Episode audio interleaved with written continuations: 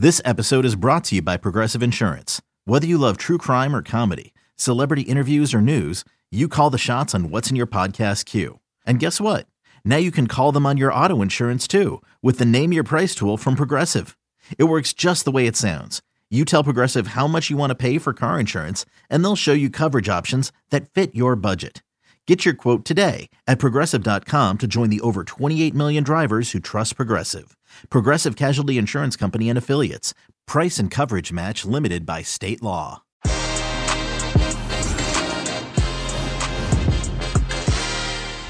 Man City's European dream is over for another season, but there's no time to feel sorry for themselves as they look to get right back on that horse to maintain their slenderest of leads over Champions League finalists Liverpool AC Milan, they're within touching distance of the Scudetto, but nothing is a given in this topsy-turvy world of Serie A, where Salernitana look to prolong their Harry Houdini impersonation.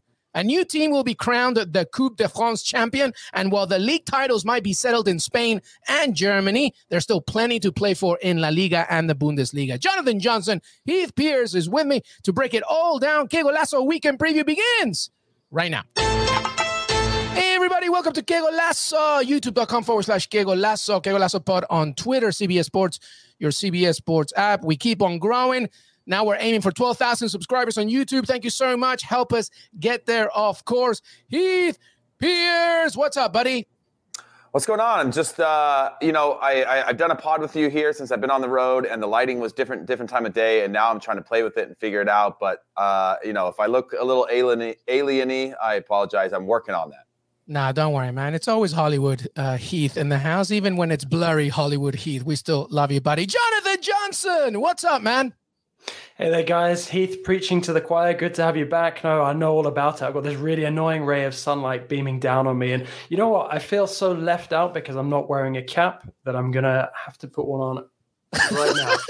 oh, it's now it's now a full house. it's very that's a very it's a very neutral hat, Vans. You know, I like know. it's uh I don't know. Honestly, I've got friends who are convinced that I have some sort of like personal sponsorship deal with them. I've got like 10 pairs in my wardrobe. I'm wor- worse than my girlfriend. we are doing a good judgment of advertisement for hats everywhere. So welcome everybody to Que Golazo. Jonathan Johnson, John underscore Le Gossip at Heath Pearce, of course, and LME LME Chegaray. Que Golazo weekend preview. Before we get going, very quickly, congratulations to Seattle Sounders on a historic victory as they beat Pumas from a two-legged final affair in the CONCACAF Champions League. They're going to the Club World Cup. Amazing history. The first time an NMLS MLS club has won this. Fantastic in a record crowd. By the way, Heath Pearce quickly discussed to me just how great it was. Raul Ruidiaz, by the way. Yes, the Peruvian who came in 2018 and has really helped. Uh, he's Seattle's son now. But Seattle Sounders, Heath Pearce, how big is this? Oh, it's massive. I mean, it's it's a it's a historic achievement, as we know. There was so many different things about it, from the fact that it was a record-setting crowd for a single match and in, a final in this competition uh, of any games. The fact that it was the Seattle Sounders who have built a little bit of a dynasty. Uh, you know, when you haven't looked, when you look at some of the bigger markets and stuff, when you look at the LA Galaxy, Sounders have been uh, a playoff team, a championship team, and to now be the ones to take this CONCACAF Champions League title, I think is is a massive uh, achievement and, and, starts to put MLS on the map. I'm curious to see what the what the uh, actual TV ratings are because the way that they promoted it, the way that we came into it, it's sort of one of the few things right now that it's not local market based. This is about MLS versus Liga MX, and it's a, been a really important thing where we've fallen short, and they've had the bragging rights for for a number of years now uh, around this game, and so to see Seattle be able to take that against the Puma side that had a, a, miraculous run to the final as well is, is nothing short of uh, spectacular for the growth of the league and, and for fandom within the league. Yeah, sort of something I wanted to to, to grow on uh, just quickly with a question. I mean, it's it's been over ten years since like my uh, brief uh, flirtation with Major League Soccer, and uh, I I don't quite remember uh, what the reasoning was for it back then. But you know, why has the Concacaf Champions League been so elusive for MLS sides uh, for so long? I mean, a lot of it was about depth. I mean, you go back to the start of MLS, uh, you go back to the start of each season of CONCACAF Champions League. You're coming out of preseason, so you have a little bit of a dip of form here where you might lose a team. You haven't played maybe even an official match yet before CONCACAF Champions League starts up. but it's always been the depth of the rosters, you know, the depth within the team. MLS over the last 10 years has started to bolster the sixth, seventh, eighth, ninth player in the in the lineup, 10th, 11th player. Now we've created these mechanisms from you know all these different allocation monies that allows you to build a deeper roster and a deeper squad that can one take you further in the tournament when you're in the middle of a, a season, but also compete with some of these other teams. I mean, just salaries alone, uh, salary bases alone, has always sort of been the difference between Liga MX and the way that they pay the depth of their roster versus MLS, which is in previous years been set on a few key players. You're starting to see that distributed throughout a team, and you're building stronger teams with higher salaries, which means higher quality players. And I think we're finally to that point where we matched up. You know, LAFC were in a final before as well, and thought that they'd be the first one because the way that they had built their team, especially the style of play in which they could play against Liga MX. But there's also to win, you got to beat a Club America. You've got to beat a Tigres a lot of times. You've got to beat a Monterrey. You know, you've got to beat a Santos when they're in top of their form. So they've got some of these clubs that have some incredible teams. This year, fortunately, it was against the Puma side who haven't been great in the league. They've sort of been on a Cinderella run, coming back against New England, coming uh, having to fight it out against Saprissa. And so it's a different type of team that they had to play against. And Seattle were just too strong. And we needed a team like Seattle that have been a playoff team. They've been a championship team. They know how to play in these games of consequence. And so all of that sort of stewed together is what I think led to this point. Hopefully, going into the future, no matter which team goes on the deepest run for MLS, we're going to be able to, like on paper at least, compete uh, quality wise with with Liga MX for a title. And ironically enough, as I said, uh, Raul Ruidiaz scoring a brace there, he was a Golden Boot winner in Liga MX. So it's kind of MLS uh, taking some talent from the Mexican side. Let's not forget also the the you know the professional league in Mexico was founded in 43, 1943. MLS wasn't established until 50 years later in 93 as well. So there's you know there was a lot for catch up for MLS to do, but amazing, amazing for Seattle Sounders. You're going to see them in the Club World Cup. Incredible stuff. Can't wait to see more of that. All right, let's. Hey, Luis, uh, yeah, Luis. By the way, the last thing I wanted to say, uh, JJ, was that the Mexican teams live for the Club World Cup. Like if you listen to the way that they talk about the Club World Cup and the way that it's held for a shop window for them, an opportunity for most of these players to compete against uh, the top teams in the world again, that's a mentality that I've I haven't heard from us. And granted, we haven't been there. And I'm saying we, I mean Major League Soccer. We haven't been there to actually validate it or make it worthwhile. But that's been a huge goal for them to compete in that year in and year out, to be able to prove, to show their players, put them in the shop window, to show that they can compete, that the quality of the league compares to other leagues around the world when it's one of the few and rare opportunities. So I know this has been a massive, massive uh, priority for Liga MX as well. Yeah, I mean, well, I look, Chelsea was huge. I, Go ahead, Jonathan. I look forward to them bringing the Rave Green to their Club World Cup. I mean, I think it's something very exclusively European, being dismissive of that competition because I know it's something that's massive in South America as well, and for the Asian teams that get to represent there. So, uh, you know, looking forward to, uh, to to something slightly new in that one because the the makeup uh, of the Club World Cup is often you know the same year in year out. So to see an MLS side there, I think is going to add some new intrigue, especially one that's so well followed as well. Yeah, when you see Marshawn Lynch and Russell Wilson tweeting about Raul Ruidiaz and Seattle Sounders, that's gotta that's gotta feel good, baby. It's it's great stuff. Congratulations, Seattle Sounders, as well. All right, let's move on. Weekend preview, everybody. There's a lot of action to be discussed, as we mentioned in the introduction. Some leagues have already been determined instead of in terms of champions, but there's still a lot to play for. And of course, we begin as we always do in the Premier League, uh, fresh after making another Champions League final. Liverpool now face Tottenham as their quadruple chase continues against the Tottenham side under Antonio Conte, by the way, who is fighting hard for a Champions League spot. So it's not just about Liverpool and this title chase and the quadruple, it's about Tottenham getting some Champions League action. Jonathan Johnson, let's begin with you. This is a massive game. And, you know, Liverpool players and Jurgen Klopp, you know, pretty, I'm, I'm imagining they celebrated right after that victor victory of Villarreal, but now it's all business as they look to play Tottenham. Yeah, absolutely. And I'm really intrigued as to how Spurs approach this one, given what they saw from Villarreal in midweek. Because if there's one guy you don't really want to dangle, uh, you know, a lot of pressing football in uh, and showing him that there's a route to success via that, it's definitely Antonio Conte. And I feel like Spurs, he's going to have them well drilled for this one because this for me, it's I, I, think it's probably arguably the trap match now remaining for for Liverpool between now and the end of the season, with the obvious uh, exception of the Champions League.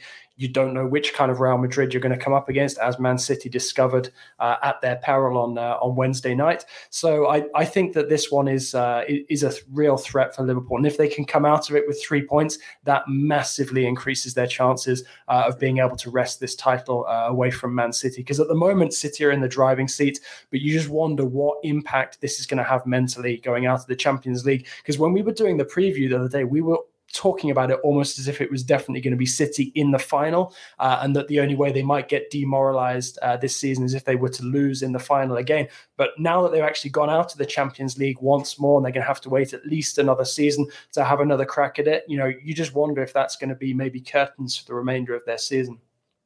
Yeah, I fully agree. I think you know, it, to me, it comes down to that that that first half versus second half for Liverpool. That first half for Liverpool either that was a sign of, of fatigue or or or what because I don't think they're they're mentally letting off a sign of fatigue or it was a wake up call and that second half was a reminder to them that they're going to have to fight for every single moment. You know, obviously if you go back to the Villarreal game and I know you guys have recapped that and previewed them to, to, to death, uh, it was a completely different side with Villarreal and I could see how you could sort of not think that they were going to come out and fight the way that they did.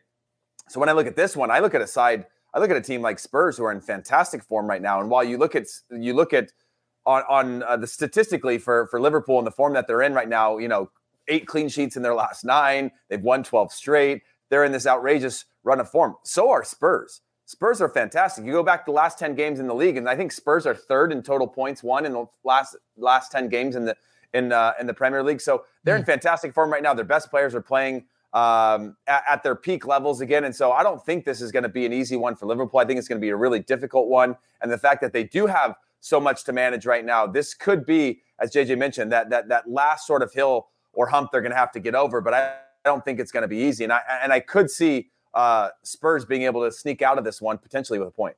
Yeah, it's going to be a tough one. From a squad perspective, everybody, Roberto Firmino returns to training for Liverpool, and apparently no absentees for Liverpool. They all look good right after beating Villarreal in training. Tottenham, Sergio Reguilon, I feel he's out for the remainder of the season. So that's what some reports are happening, but Antonio Conte's side should have enough in order to make things happen. And by the way, after this weekend, of course, next week is the North London Derby, and that is so big. Uh, and I know especially big for Arsenal fan Heath Pearce over here. By the way, in the table, just like Heath was talking about the run of form that Tottenham are going for, you can see right here Tottenham all you know they need to keep winning. They need to keep gaining points because arsenal are yet uh, still above them in fourth and liverpool only one point under man city. Well let's do some quick predictions then. Heath i, I know that you just said uh, this could be a banana slip for liverpool. What do you think? Well, I think that if it is going to be a draw in the way that I mentioned, I'll go with the draw on this one. It's going to have to be a multi goal thriller, so to speak. I think you're going to be looking at a 2 2 draw if I were to predict the draw. I don't think it's going to be a low scoring draw. I mean, Liverpool just have too much in the attack and are too comfortable. And Spurs as well, being able to bait and maybe frustrate Liverpool and, and create their opportunities in the attack. So I'm going to go with a 2 2 draw, which I have. I don't think I've done that all season, giving up a 2 I've never heard you say a 2 0 draw, I feel. In the history of our relationship, you've never said 2 0 draw. Yeah. I can confirm that. JJ? I'll take it. yeah, no, no more cheese pizza uh, predictions from uh, from Heath. No, I think I for, for me, I, I agree. I can see both teams scoring. Um, I think Liverpool are just going to shade this. I think this could be a really pivotal weekend in the title race because it's going to put massive pressure uh, on City if they see Liverpool getting a result like that. So I'm going to go two one Liverpool. It wouldn't a draw wouldn't surprise me. I just think they're just about going to eke it out. I think that momentum, especially given the way that they came back against Villarreal and Villarreal just wilted in front of the machine that is Liverpool.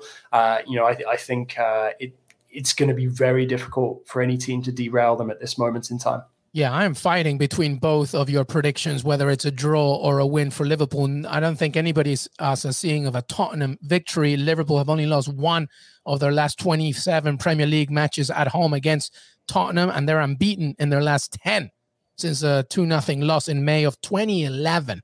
So historically, this really favors Liverpool. And obviously, they're unbeaten in 21 Premier League home matches, scoring 52 goals, conceding just nine in that run. Everything points to Liverpool not losing. I just don't know if they will win it. Is it too much for them for a Tottenham side who needs to keep going? I'm going to go with a draw, I think. It's going to be an exciting draw. And Heath, I may agree with you. I think it's a high scoring draw. It's a two all result. It should be very intriguing. All right, let's move on Man City, by the way, it's not like it's easy for them. And uh, to JJ's point, they have to wait until at least another season for Champions League glory. Pep Guardiola continues to live without a Champions League trophy without Lionel Messi. Yes, it's true. But now they have to try and hope for the only thing that they can fight for right now. Because, you know, no FA Cup, no League Cup, no Champions League. The Premier League is really the only thing that they have left going. And they play a Newcastle United side, by the way, who is very confident. They just lost one nothing to Liverpool the last weekend, Jonathan Johnson.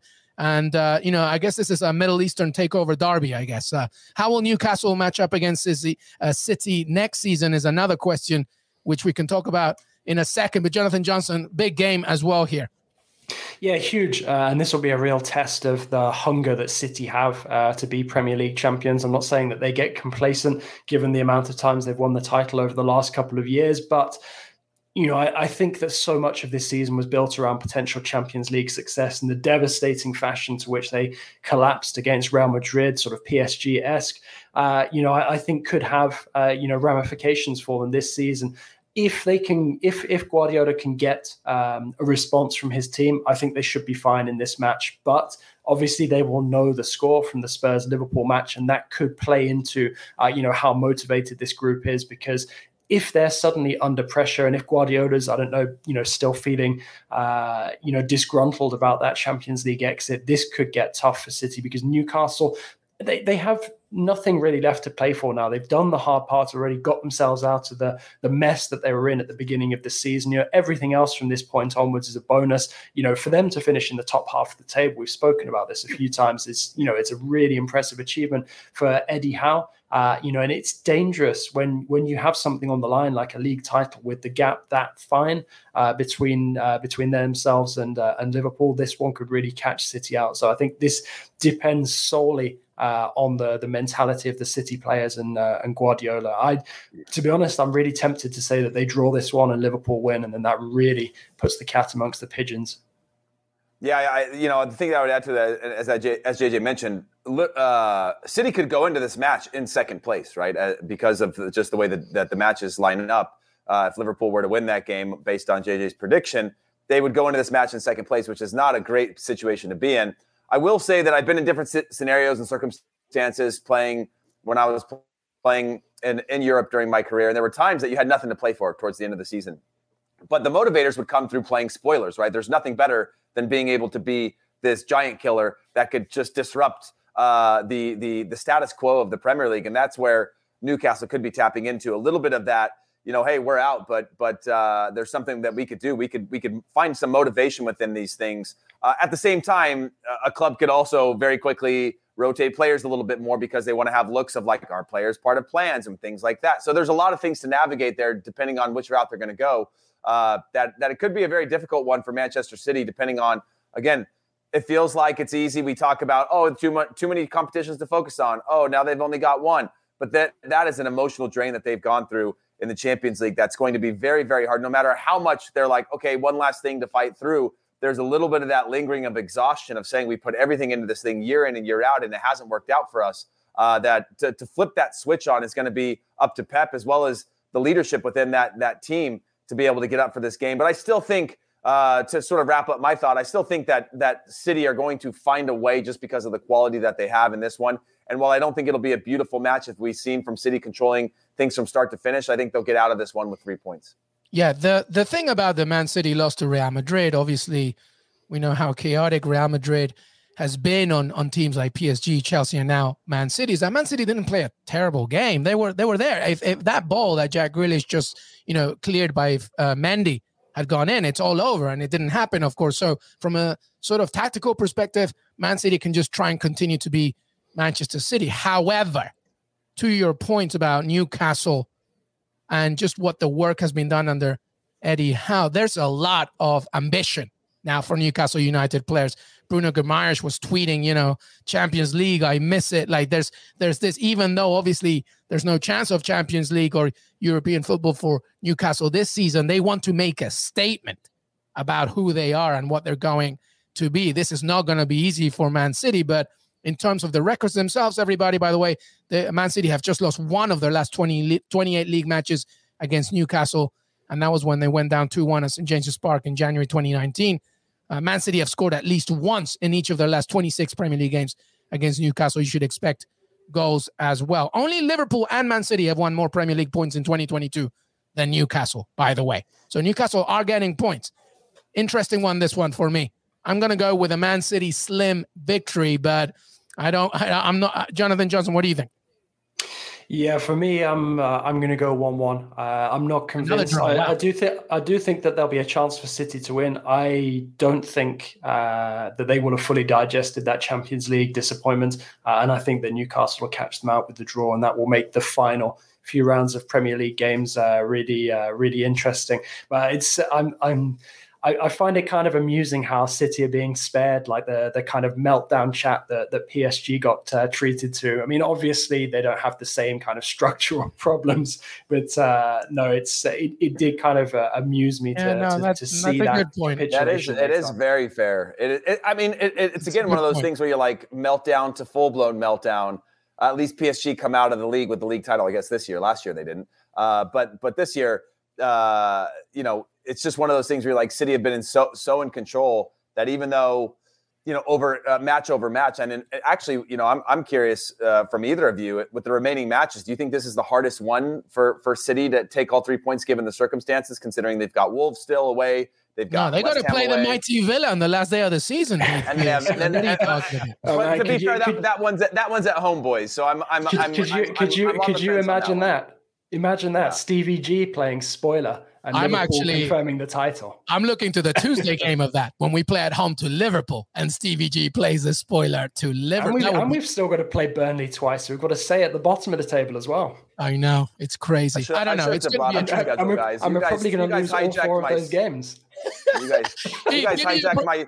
You hijacked my city talk to make it Villa talk. I shouldn't have right, asked well, about the. I'll 180 it to Man City talk. Heath Pearce, give me your prediction on this game. Then Man City against uh, Newcastle.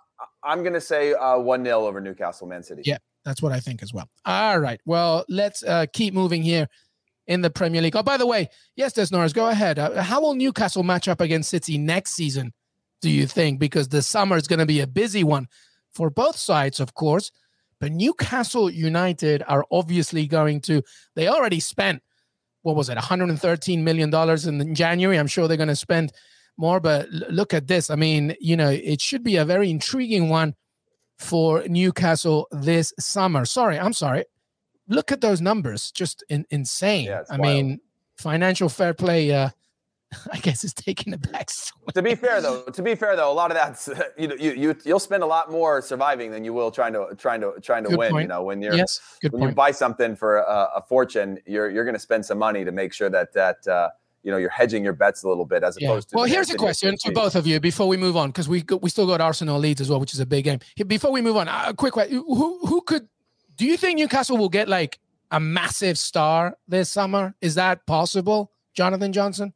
Yeah, well, I'll, I'll take this one first. Uh, one thing I would say in qualifying that uh, is that PSG via Ligue 1 have never had sort of the same financial backing that Premier League clubs. Obviously, that's kicked up a massive level now in the mm. time since PSG were bought out by the Qataris. But sort of the money available just to your average club, even before a takeover like this can happen, uh, is so much higher. However, on another PSG linked note, why why not Newcastle go for somebody like Neymar? They're literally one of the only clubs that now could afford him, and he is that kind of statement signing that uh, you know they they they could kind of use. Uh, I'm not sure how sold he'd be on the Premier League. He said in the past he doesn't really feel like he needs to go there. But if PSG are really keen to get rid of him as they were uh, recently, then if Newcastle came in with a, a sensible offer, I, I definitely think they'd listen to it.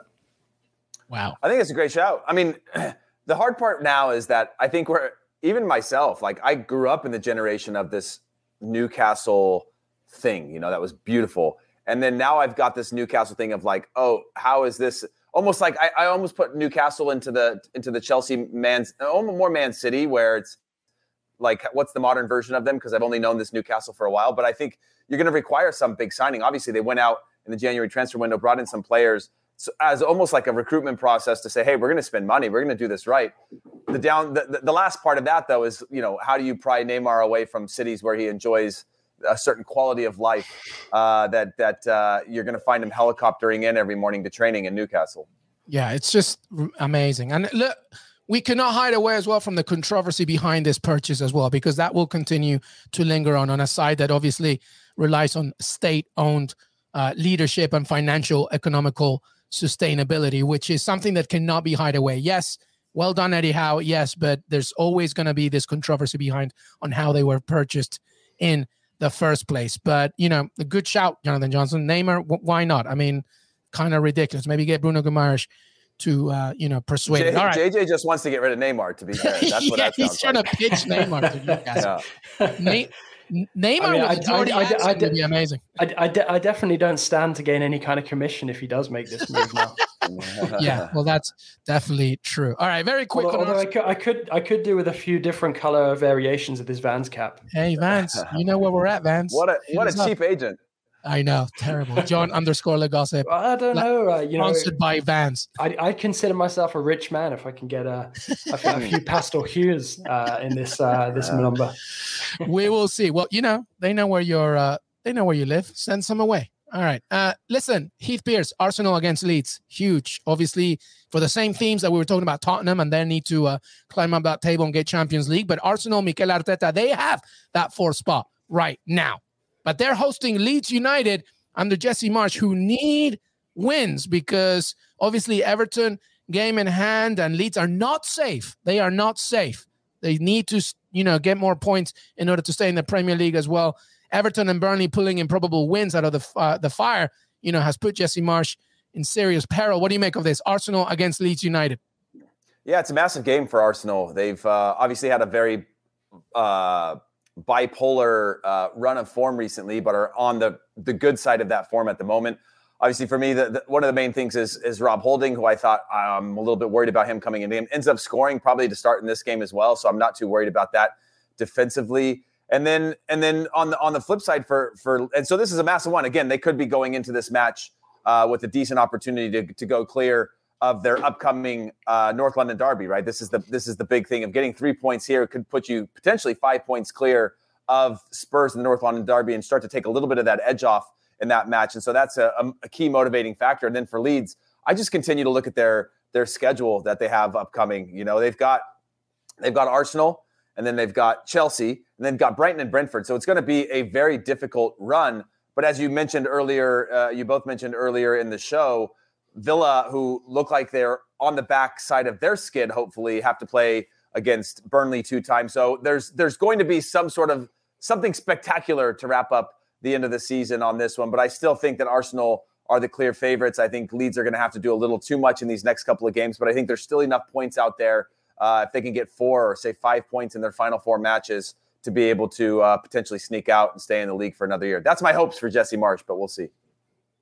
Yeah, it's a tricky situation. And I think we spoke about this when Marsch took over the dangers of inheriting uh, a Marcelo Bielsa side, especially mid season when you're battling against something as serious as relegation. Uh, and I think he's come up against some of the problems since that initial uh, good upturn of form after he arrived. Uh, I still think that Leeds will have enough just about to, to stay up. And I think so much uh, in that relegation battle now rides on what happens with that Everton game in hand, you know, because if Everton, if Everton don't get three points, I think it, will be Everton who who drop down it really wouldn't surprise me knowing how charitable Villa can be that we give Burnley at least three points from those two games. Yep. So uh, no, really for me, I think that I think Leeds will probably be safe, but it might not not necessarily be uh, of their own doing. Uh, I mean, there is an argument, I guess, to say that Brighton and Brentford won't have that much more left to play for uh, by the time they come up against them. But like you said, some clubs, uh, you know, just love to to play spoilers and you know would would relish the opportunity to push Leeds and their fan base down close towards the relegation zone. But for me, I feel like the decisive uh, factor in this relegation battle is going to come uh, around Everton, uh, not so much what Leeds do or don't do between now and the end of the season. We will see. I mean, I feel like that game in hand is crucial as well. Arsenal, by the way, unbeaten in their last 11 meetings with Leeds in all competitions since a 3 2 home defeat, but that was back in 2003. So a while uh, go. All right. Anything else in the Premier League before we take a break? Uh, Heath Pearce. Uh, not really for me. Obviously, again, that that that game in hand for for Everton. Obviously, with Leicester, Leicester, uh, Leicester taking on on Everton. I'm interested to see how Everton can come out of this one as well. Uh, and then just looking across to, uh, that that continued relegation fight. I know we haven't touched on it. You guys mentioned it a little bit, but but Burnley's uh, sort of pathway to to safety. I'm curious. It sounded like JJ. Uh, you you assume that that Burnley have enough in them to to stay safe themselves, and that it's actually if Leeds were to stay up, it'd be be due to Everton. So I'm curious the, the thoughts around that. But that's those are the main things. It's pretty much we're, we're going into that sort of top four finish, which we've covered, and then that relegation battle, which is just as important as ever. Yeah, for for me, I think that, like I said, I, it really wouldn't surprise me if Burnley pick up at least three points against Villa. You know, maybe maybe not in this match, maybe in the other one, but I, I don't know. Pro- that's probably just me being pessimistic about Villa. I mean, I was on a high because we finally won against Norwich, although it was a little bittersweet sending Dean Smith and Norwich down uh, at the same time. But uh, you know, I giant killers. I, I don't know. I mean, they're, they're, no, but I mean, re- realistically, if Villa won all of their games between now and the end of the season, which won't happen, uh, even though we've got those two games in hand. You know, we have that opportunity still to, to get back into the top half of the table. So there is something to motivate the players and play for. But, uh, you know, is that going to be enough? I don't know. We'll have to see what happens these next couple of games. This is the kind of match that Villa should be winning and picking up points and moving back towards mid-table. I just I don't know. I've I've seen Villa, you know, drop points, uh, throw away leads too many times against uh, Burnley to to have that much confidence. So I think in one of those games against Villa, Burnley will pick up the points that keep them safe. Well, it was this season when Burnley won 3 2 against us. So they're looking for consecutive league matches, uh, victories against Villa since January 1973. Uh, by the way, I'm with you. I, I'm not pessimistic. I'm just realistic with Villa sometimes when uh, you know, but four it's, points is the same thing. yeah, exactly. Uh, potato, potato. Four points behind ninth, though, uh, from ninth, and with two games in hand over that ninth place spot. So, you know, there's a lot to look forward to. All right. So, we're going to take a break. When we come back, Serie A action as AC Milan look to take care of business, but who knows in this Serie A season, by the way and Bundesliga, La Liga chat, Coupe de France final, final thoughts, and that will be it. Heath Pearce, Jonathan Johnson, LME, Que Golazo, weekend preview. We'll be right back. Did you know that while over 60% of Americans dream of starting their own business, less than 20% of them take the first step? The reason? Building a business is tough. Tailor Brands is simplifying the business journey. From launching and managing to growing your business, Tailor Brands isn't just another tool, it's your online business partner from launch to success. With Tailor Brands, building your dream business becomes an effortless experience. Their comprehensive platform guides you through every step, ensuring you have everything you need in one place. From LLC formation to bookkeeping, invoicing to acquiring licenses and permits, and even setting up your bank account. Tailor Brands handles it all seamlessly. And our listeners will receive 35% off Tailor Brands LLC formation plans using our link, tailorbrands.com slash CBS Sports. That's T A I L O R B R A N D S dot com slash CBS Sports. So start your business journey today with Tailor Brands. Robert Half research indicates nine out of 10 hiring managers are having difficulty hiring. If you have open roles, chances are you're feeling this too. That's why you need Robert Half. Our specialized recruiting professionals engage with our proprietary AI to connect businesses of all sizes with highly skilled talent in finance and accounting, technology, marketing and creative, legal, and administrative and customer support. At Robert Half, we know talent. Visit RobertHalf.com today. Welcome back, everybody. Heath Pearce, Jonathan Johnson, LME here. Que Golazo weekend preview. Let's discuss Serie A another massive weekend in this. Well, we don't know what's going to happen, but AC Milan leads Serie A with 77 points. Inter Milan 75. Inter against Empoli. There's no margin for error here for Inter Milan. That's a Friday, 12:45 Eastern game, by the way. And Milan travels to Verona, and that's Sunday, 2:45 Eastern. So there's a big gap for AC Milan to see what Inter Milan are going to do. So Inter Milan, it, with a win, can temporarily take the lead of Serie A. But just like we've seen this entire campaign, who knows what's going to happen, Jonathan Johnson? Who knows? Give me your thoughts over Serie A this weekend. Yeah, I mean, I'm really keen to to see how this all shakes out. I mean, to be honest, I'm excited about what's going on uh, tonight. I mean, we're recording this on a Thursday, but Salernitana up against Venezia. It's as exciting uh, at the bottom of the table as it is at the top. Um, but I don't know. For me, it's I, I feel like the damage might have been done now. Uh, you know, for regards with regards to Inter uh, and winning the title. It's I mean that that that shock loss uh, to Bologna, uh, you know, I feel really will have done some damage. And really, it's now just up to, to Milan. It's as simple as, you know, if Milan can keep themselves winning the next couple of matches, uh, you know, the title will be theirs. I feel it's one of those where, you know, they're in the driving seat and it's it's almost theirs to, to throw away now.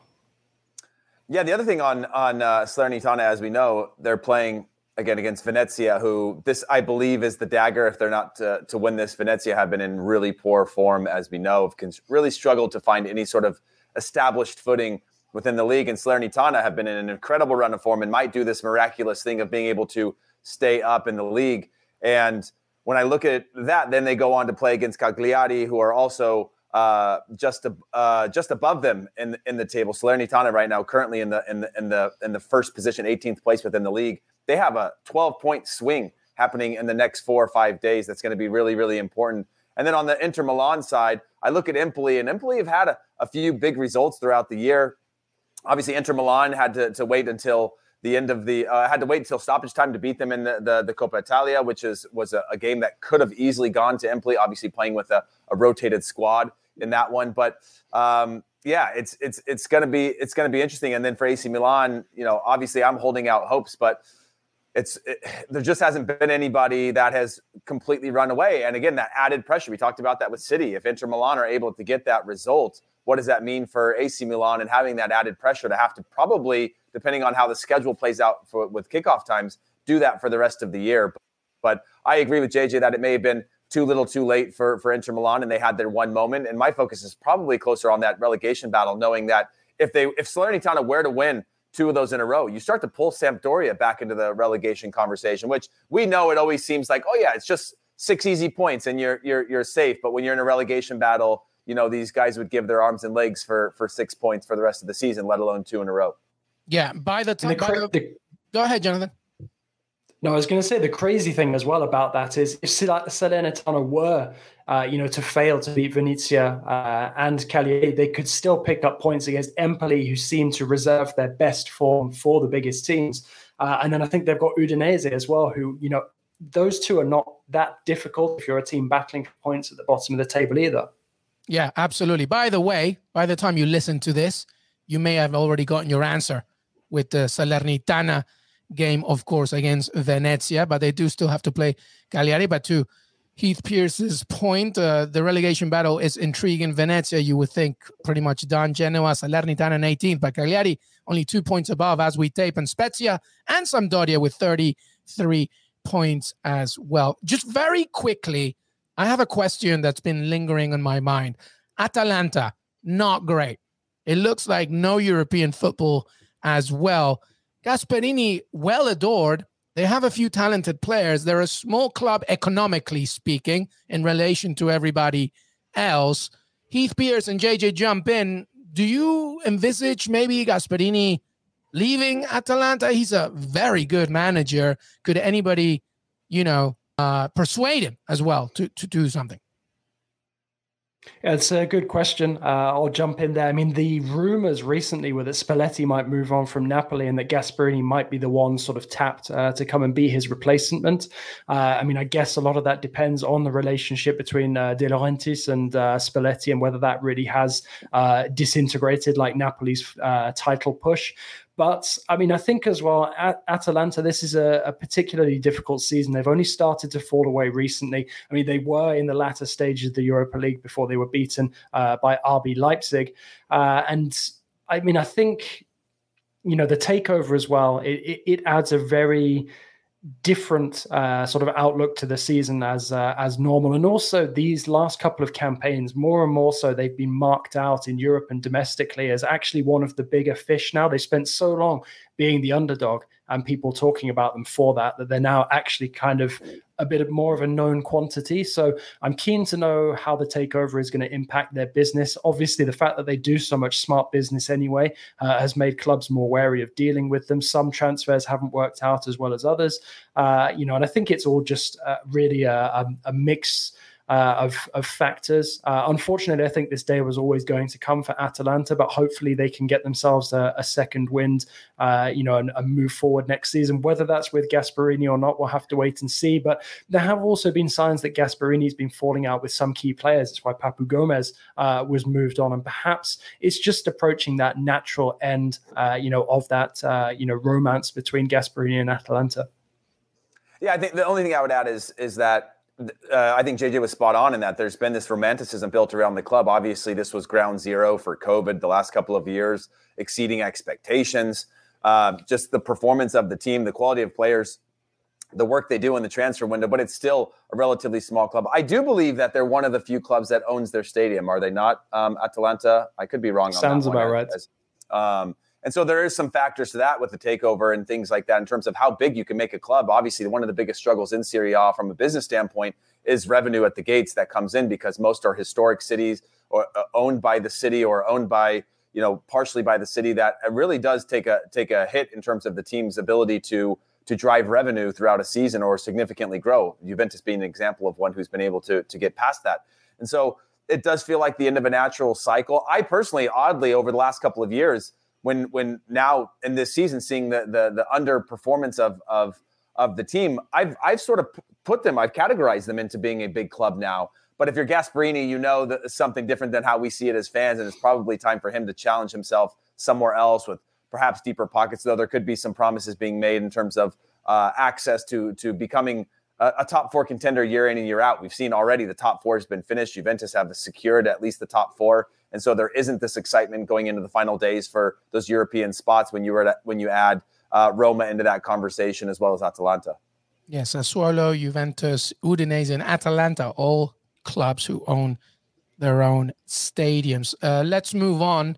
We got a, a, a little bit more of a information and news to come out with very quickly. Jonathan Johnson, Nice against Nantes and the Coupe de France final. What, what can we expect here? Yeah, I'm really looking forward to this one. Actually, it's got a, a, really traditional feel about it. Two teams that have gone without silverware for far too long, very historical clubs. Uh, you know, this is a really big deal for both of them getting to the final. Uh, and obviously, of particular interest, we saw Christophe Galtier lead Lille to the league Ligue 1 title last season. He's moved to Nice, uh, and he's been doing. I, I think he's been doing a decent job.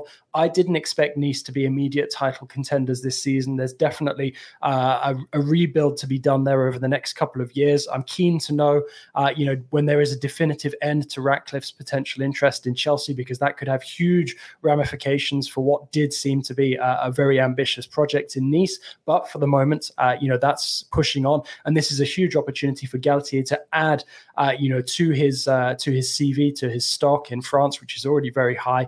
Uh, and I think that you know, they, Nice will be very motivated for this. They've they kind of fallen a bit out of contention for the Champions League uh, in recent weeks, with teams like Monaco picking up form uh, at the end of the season.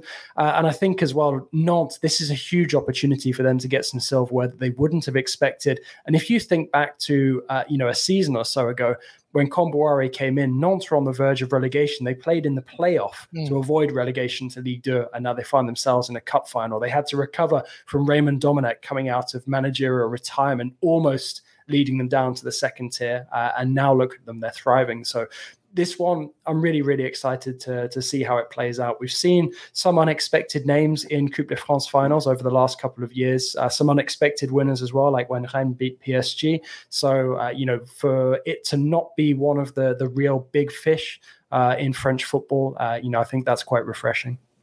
All right, well, let's move on to the Bundesliga as well. Uh, you know, obviously Bayern Munich doing their thing. But Freiburg and Leipzig, finalists of the DFB Pokal, are locked in a battle for fourth. There's a one point gap as well. Freiburg play Union Berlin at home, Leverkusen away, Leipzig play Augsburg at home, Arminia away, and of course, Leipzig still have to face Rangers as well in the Europa League. Heath Pearce, the the battle for fourth is is intriguing, uh, especially for Freiburg side, who's trying to you know, stay right there in fourth spot. Yeah, I mean, it, it, for for Leipzig specifically, it's got a little bit of that Hoffenheim feel. If you go back to Hoffenheim a decade ago, when they kind of had that momentum of being this European challenger, it is tough uh, in the model that was built. Similar, different style of play and different uh, system of play for for RB Leipzig, but the way in which they had sort of the the German Bill Gates come in and fund this club and go with a lot of young players that we've seen go on to bigger clubs you've had the cyclical thing to it where it is really hard to go punch for punch. And we're seeing that with RB Leipzig, which still have a ton of talent, but after a managerial change are now finding themselves potentially on the verge of, of not getting in, uh, depending on how they end up in, in, in, in Europe as well as how they finish in this top four. And then you have this random year where a Freiburg is able to, to just do something special and kind of have a little bit of that team of destiny uh, to them in terms of a top four finish. So it's going to be a really difficult uh, into the into the campaign for for RB Leipzig, who've lost their last two. Yes, Tyler Adams selfishly is getting minutes again at the moment, but they're not getting the results, so that hurts a little bit. But yeah, it's going to be an interesting uh, end uh, to the rest of the season. Yeah, and I think something else that makes it so intriguing as well, uh, you know, is this DFB Pokal final that's coming up between Freiburg and Leipzig because it's going to allow that like league rivalry to to quali- to get to the last qualification spot for the Champions League to spill over into the cup as well. I mean, you had that recently where Leipzig managed to to beat Union Berlin to reach the final, but then Union Berlin in the next match beat RB Leipzig to knock them slightly back in that Champions League race. So it's it, it's huge and it's going to be fascinating viewing. And I think the other thing as well that's so intriguing about it is that these are two polar opposite clubs. Freiburg, it, it's like everything, or they're viewed as everything that's like wholesome about the German game up against RB Leipzig, and you know it's well documented. Uh, you know, sort of how unpopular they are within Germany because of the, the the nature of the project and their ownership. So you know, I think that this is a, a fascinating cultural battle uh, as much as it is between two attractive teams on the pitch between now and the end of the season. All right. Well, let's talk to La Liga conversation, of course, because there's also a race right there in the four spot race as well. Well, you know, in fifth right now, you know, there's a fifth place Real Betis as they host Barcelona and Atleti against Real Madrid, who are in fourth. There's a shout here. There's a fight. Obviously, we know that Real Madrid, they're done you know, in that Madrid derby. So, you know, they're still going to give it their all, I'm sure, but they've won the league. They're, they're in the final of the Champions League. They have a lot to focus on. Barcelona in second, Sevilla, Atleti. So Real Betis and Atleti are fighting for that Champions League spot. Of course, Atleti uh, with a four point advantage. So Real Betis really needs something here. Jonathan Johnson, thoughts on, on that? And Real Betis, obviously, you know, a soft spot for that club. How, how do you make it as they try and fight for that Champions League spot after winning Copa del Rey as well. Yeah, I mean it's it's it's really interesting because in many ways, you know, Betis have already achieved what they wanted to achieve from this season, or you know, it, it's probably already exceeded their their wildest expectations. I mean, to be in this position at this moment in time itself is an achievement. The fact that they've got more silverware uh, in the trophy cabinet, uh, you know, Joaquin is now going to stay on and play an extra year. Uh, you know, it's it, it it's crazy. It, it's such a positive story. I'd love for them to manage to, to swing Champions League football. Uh, I meant to check this actually the other day after they won the, the Copa del Rey final. Does that mean that an additional European spot drops down, which could potentially hand Villarreal a lifeline uh, you know, despite their valiant Champions League exit. Uh, you know, I don't know how that one's going to play out. I think Betis coming up against Barcelona has probably come a couple of weeks too late for them to really, uh, you know, make the the most of that Champions League push. But then again, at the end of the day, it's only three points. Uh, you know, Sevilla keep uh, you know dropping points as well, and Atleti. We know that Atleti had things haven't been quite right there for, for quite some time. So depending on the way that results play out, not necessarily this weekend, but in the the few remaining matches, it wouldn't surprise me to either see Betis, you know, bump up and get a, an unexpected Champions League spot, or even drop down, uh, you know, allowing somebody like a Villarreal to to close the gap. Yeah, the Copa yeah. del Rey uh, victory secures a Europa League spot for Real Betis, but not a Champions League spot. So obviously, fourth is very key for them. Heath, jump in obviously on this fight for fourth. I'm going to be really disappointed if we just get the same four teams on the final day of the season that in in the top four. Atletico Madrid. I mean, um, Real Betis actually not in a great run of form, but e- each of the three teams in, in front of them have given up all points in, in in two of their last sort of five or six matches. So there is some vulnerabilities to everyone. But I look at it and I just think what's Real Madrid going to do in terms of putting out their team? Obviously, you have a Madrid derby, but they've got nothing really to play for in that. They've got the big Champions League final. How do they protect the squad, rotate the squad in a different way? That could it mean something uh, enough to to put out their their best roster? Obviously, we've talked about there being sort of a transitional moment at Real Madrid, and they've kind of uh, completely outperformed any of our expectations this year. But I look at that and say, oh man, Atletico Madrid could take all three points after having a very average season and find themselves more secure uh, in a top four position. And he's Real not Betis. a cigar smoker, by the way, per per Carlo Ancelotti. He just did it because they're his friends. That's what he said. Uh, how can you not love this man? By the way, it's, it's I mean, so I mean, great. I think I think if you'd managed to jump ship at Everton uh, and then get into a Champions League final, all of a sudden you'd be smoking as many cigars as Ancelotti has this past week. you'd be smoking more than a cigar, I think. All right. Uh, well, okay. Well, that's the end of our Golazo weekend preview. Jonathan Johnson, Heath Pearce. Final thoughts before we say goodbye. Jonathan Johnson, final thoughts, buddy. Yeah, I mean, just a pleasure, really, to, to to chew through the fat with you guys. As always, great to have Heath back on with us, and uh, you know, uh, representing the uh, the the snapback mafia as well. Uh, my uh, my final thoughts are that yeah, it's great to see everybody wearing their hats today. It, Thursday is like you know wor- world World Hat Day, uh, and also Seattle Sounders, Concacaf Champions League champions. I my prediction was three one. I was laughed at. I was it was even better than that. Let's go. We're going to a we're we the league. You know, we're all going to put on our MLS hats like the NFL Rob Lowe thing, and we're going to the we're going to the cup. Absolutely. Now, fantastic stuff. And I echo those sentiments as well. Well, that's it from all of us. Jonathan Johnson, John underscore Le Gossip. Make sure you follow his content on CBS Sports as well. And Heath Pearce as well as hosting, co hosting in soccer.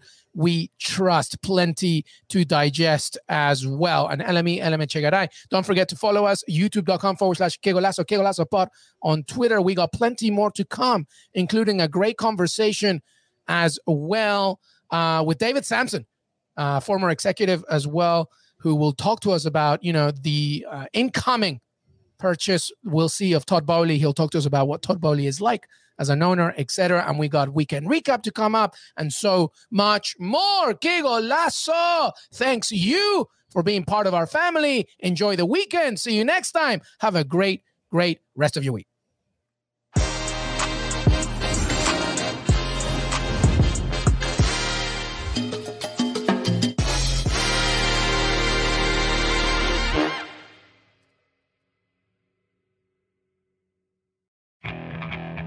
Okay, picture this.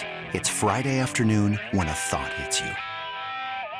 I can waste another weekend doing the same old whatever, or I can conquer it. I can hop into my all new Hyundai Santa Fe and hit the road. Any road. The steeper, the better. Because my all new Santa Fe is available with HTRAC, all wheel drive, so I can hit the trail without a worry in the world. Heck, with three rows and best in class rear cargo space, I can pack the whole family in with all our gear. We've got available dual wireless charging for our phones, so we'll never lose touch with civilization, and we won't lose touch with the primordial power of Mother Earth. So, which is it? Waste the weekend or do something a little more epic? And conquer it in the all new Hyundai Santa Fe. Visit HyundaiUSA.com or call 562-314-4603 for more details. Hyundai, there's joy in every journey.